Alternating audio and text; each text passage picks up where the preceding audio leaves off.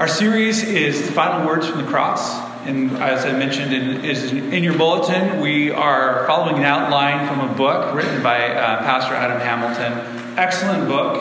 Even if you haven't been reading along through Lent, I would encourage you to maybe consider it for our future reference.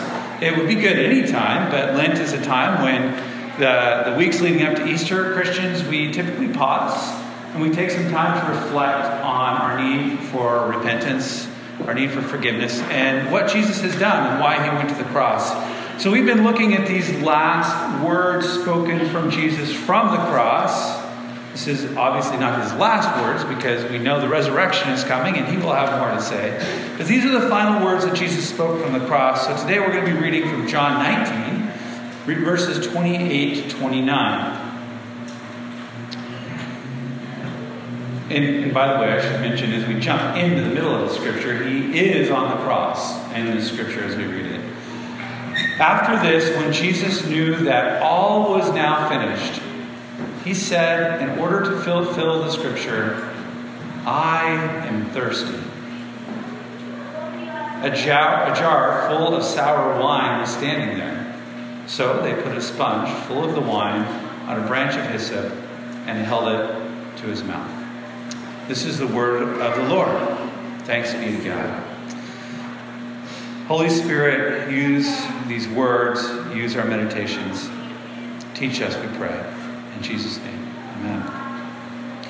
Uh, you've probably noticed as we move through this series that our, our scripture readings are very short, and that's because Jesus didn't say a lot from the cross. And that's why we wanted to take some time to look at them, because the few things that he did say and that the disciples recorded in the Gospels we feel are fairly important. So this is an interesting one. Why take the time to remember that Jesus said he was thirsty? Of all the thing, other things that perhaps there was just so little he said that they just wanted to get it down.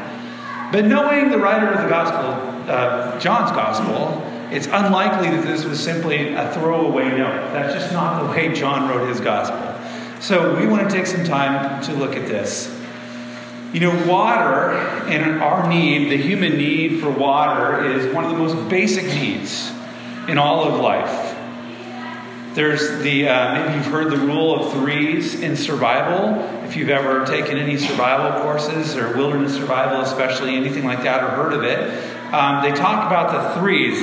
You can go three minutes without air. You can go three hours without shelter. That's in a severe environment. They sometimes put a little um, asterisk on that one and say, unless we're talking about ice cold water, and then you only have three minutes. So ice cold water goes with the three minutes of air. But three minutes of it without air, three hours without shelter, three days without water, and three weeks without food. So if you're in a survival situation, you need to prioritize these things, right? I mean, what's most important? Air, of course, but then shelter, and then water, and then food. And water is one of the most basic things. If you, and this, depending on the situation, you may or may not last three days without water. So it's one of the most basic needs in life.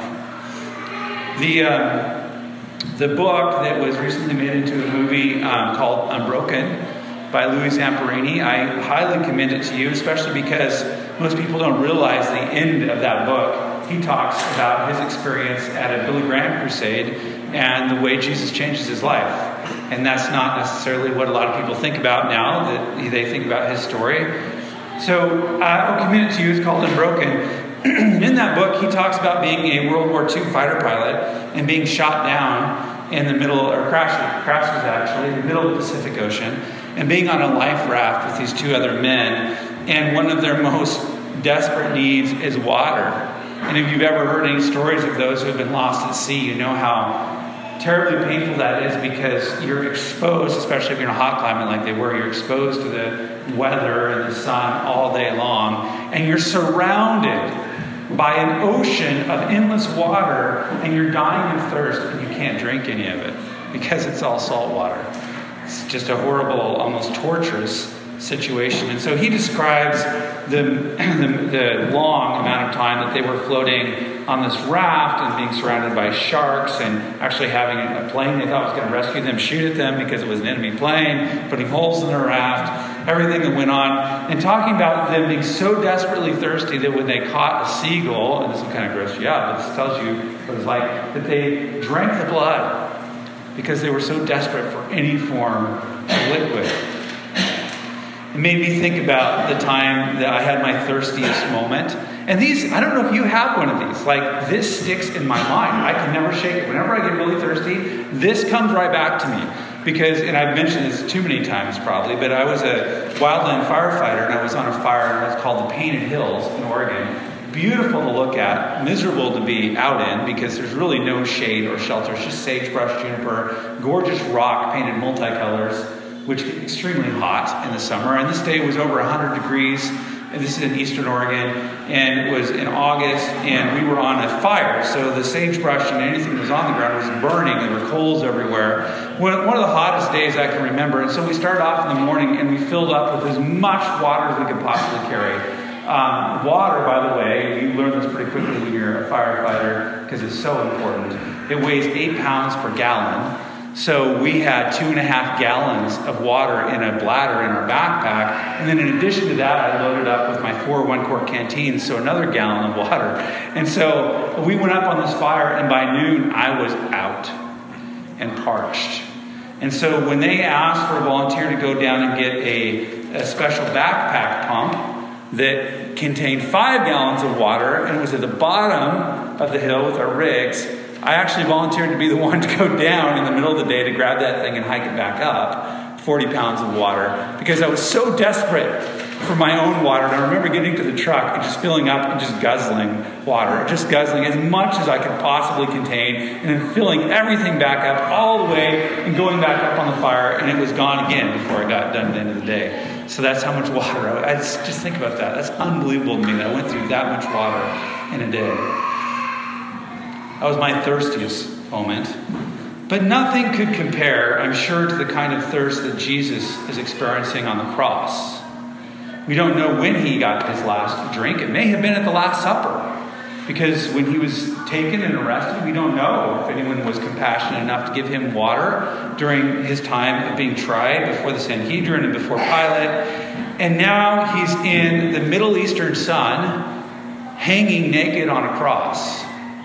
And that would be bad enough to have to do that and be exposed in that way for six hours. You can imagine how thirsty that would make you. But Jesus has already lost an, an extraordinary amount of blood. He's been whipped and tortured in a way that ripped this, the flesh right off his bones. He's had nails put through his wrists or his hands and his ankles, and he's on this cross. Who knows how much blood he's lost? It's very likely that that was the cause of his eventual death was the lack of blood. And here he is on the cross, and there's three instances of Jesus being offered something to drink on the cross. This is one of them, but there's two others. The first one is recorded in Mark 15 and Matthew 27. And this is before Jesus is actually crucified. He's already been beaten and he's taken up to the hill.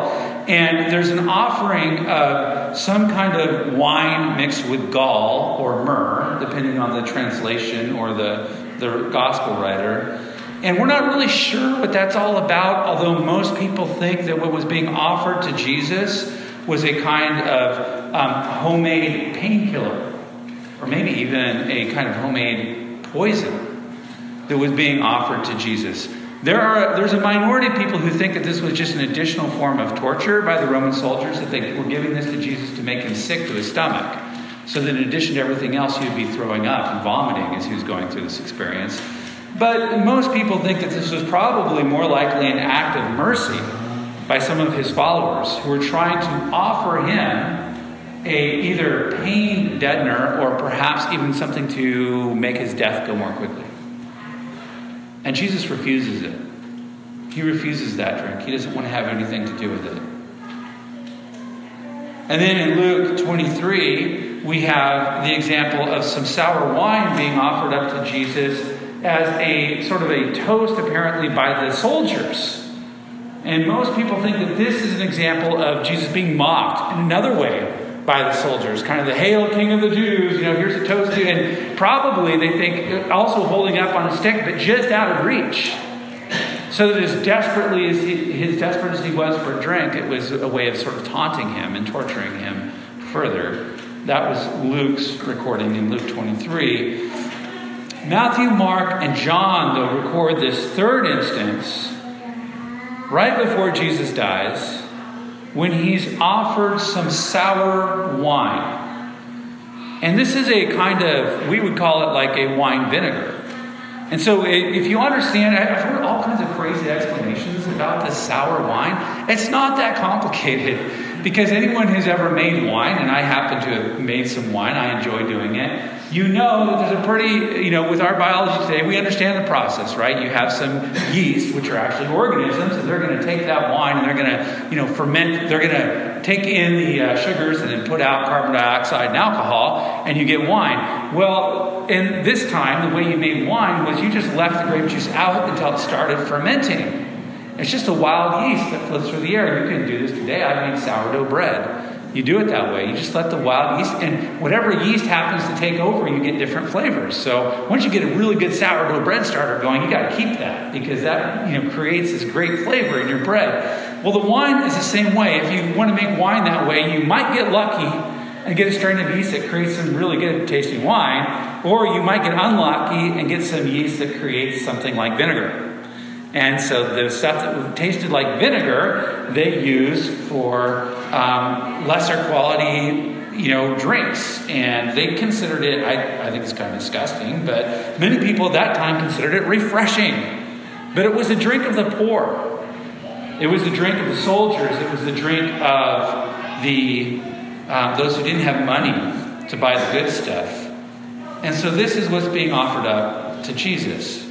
And Mark and Luke record and connect this event with the previous week's final words My God, my God, why have you forsaken me? And they think people think he's calling because he says, Eloi, Eloi, lama sabachthani. And they say, oh, he's calling for Elijah. And so someone says, well, let's give him something to drink. And it's probably, and they're basically saying, hey, let's see if we can get him to last a little bit longer because they say, wait, let's see if Elijah will come. So that's how Mark and Luke understand it. John, John thinks a little bit differently here. He understands these words according to what we read. John says Jesus is speaking these words because he knows that everything has been accomplished. And he's doing it to fulfill Scripture, to complete Scripture. So we really have two elements to this statement of being Jesus saying, I'm thirsty. One, having to do with his humanity, and one having to do with his divinity. And this is so important because whenever we're trying to interpret and understand Jesus, we have to hold these things in tension though they don't fit well in our head. Jesus fully human, Jesus fully God, fully divine. Both are true all the time. So on the human side of Jesus, on the humanity side, he knows it's all done. And so now he's willing to accept a drink. People, when they're dying, even if they're dying just a natural death, are often very thirsty right before they die. It's pretty common.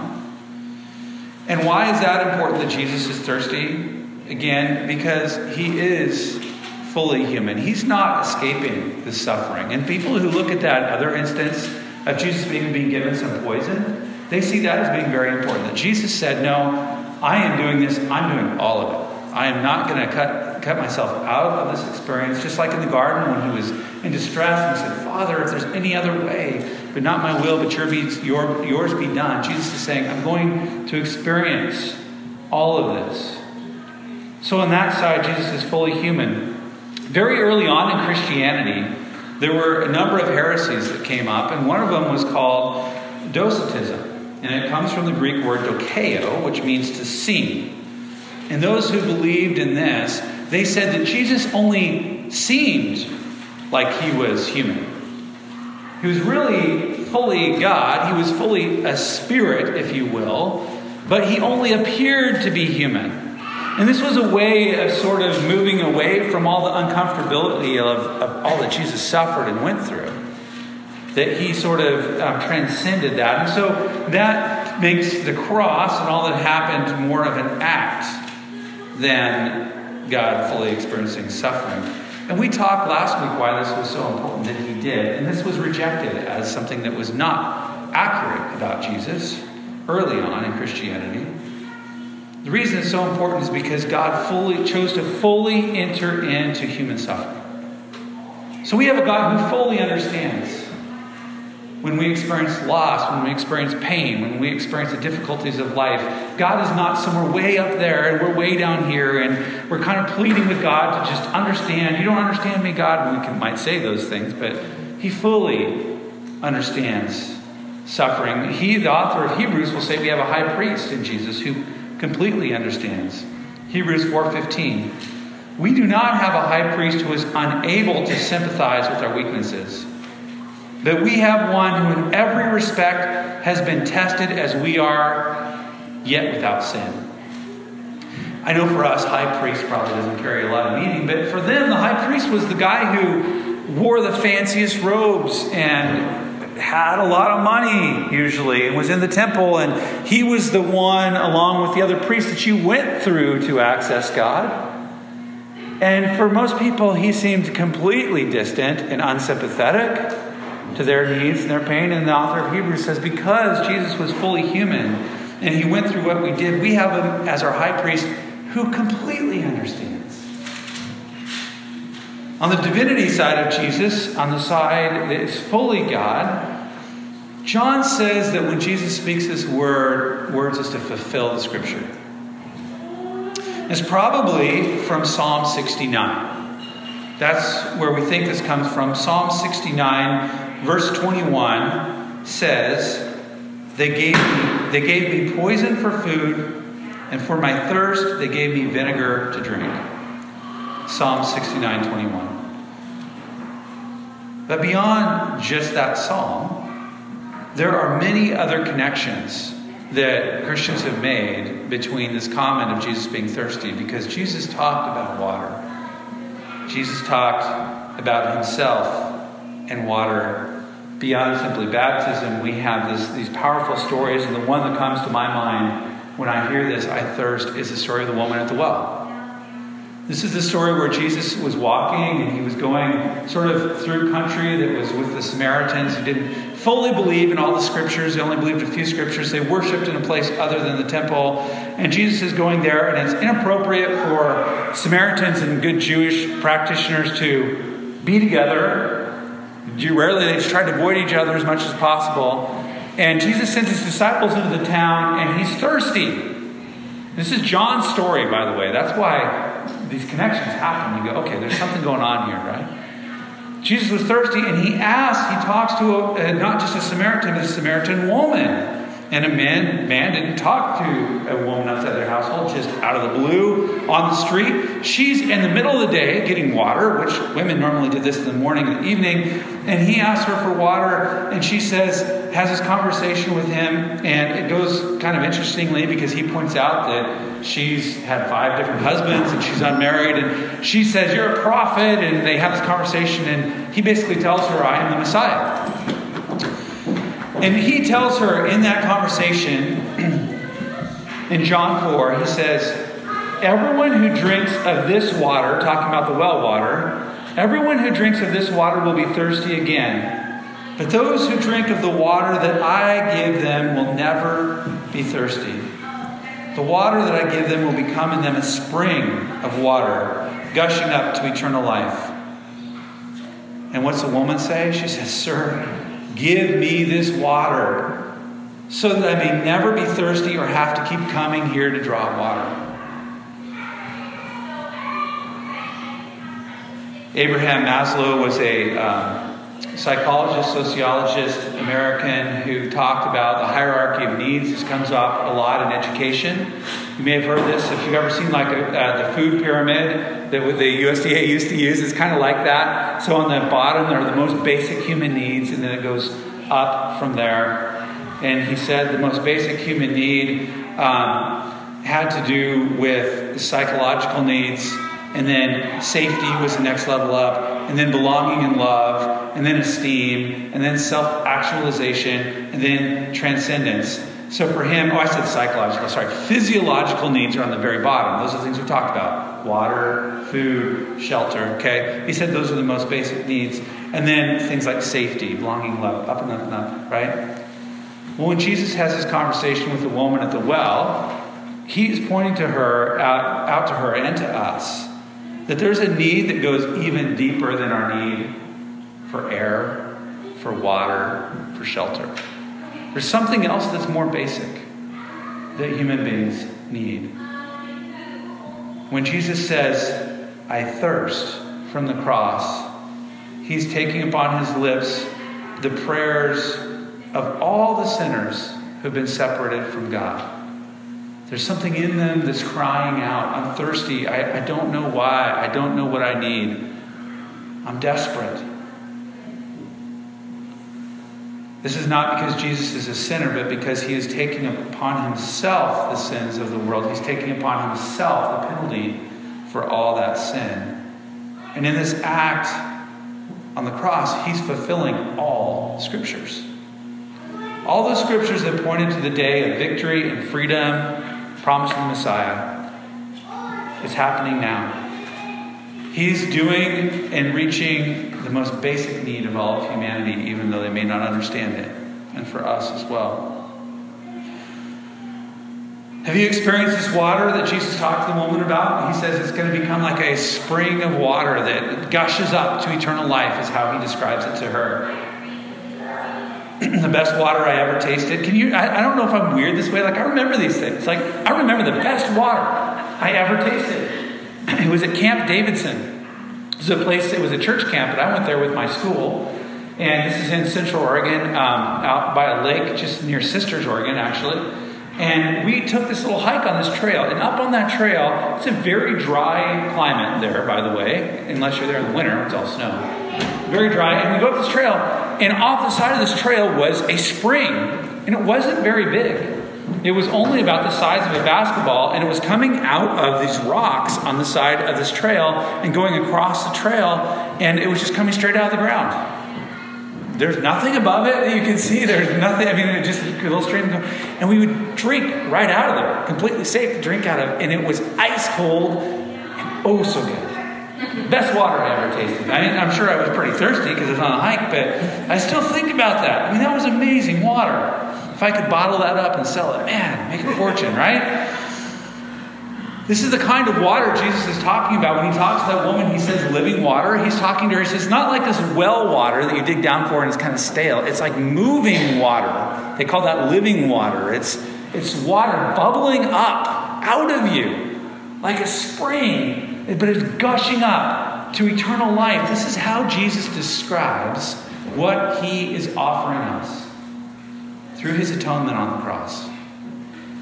All of the other things that we pursue in life money, food, rest, clothes, our house, shelter, the respect of others, whatever it is, prestige, honor, none of these things will ultimately satisfy this thirst that we have in us that can only be satisfied through Jesus Christ. I know we know this as Christians. We, we say we know this. But the truth is that throughout most of our day, we run around frantic and busy and restless and searching for something and forgetting that we've already been promised all that we need. It's on tap, it's available. We have the source through Jesus Christ gushing up within us if we would only ask. Let's pray.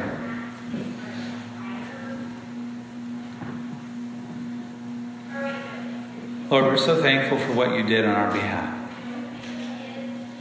We're thankful for the promise of forgiveness, for the promise of life.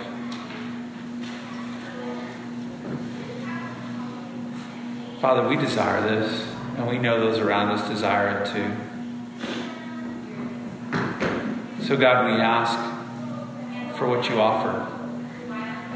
We ask that you would quench our deepest thirst and our deepest needs, and we might live in that place of satisfaction and fulfillment every single day.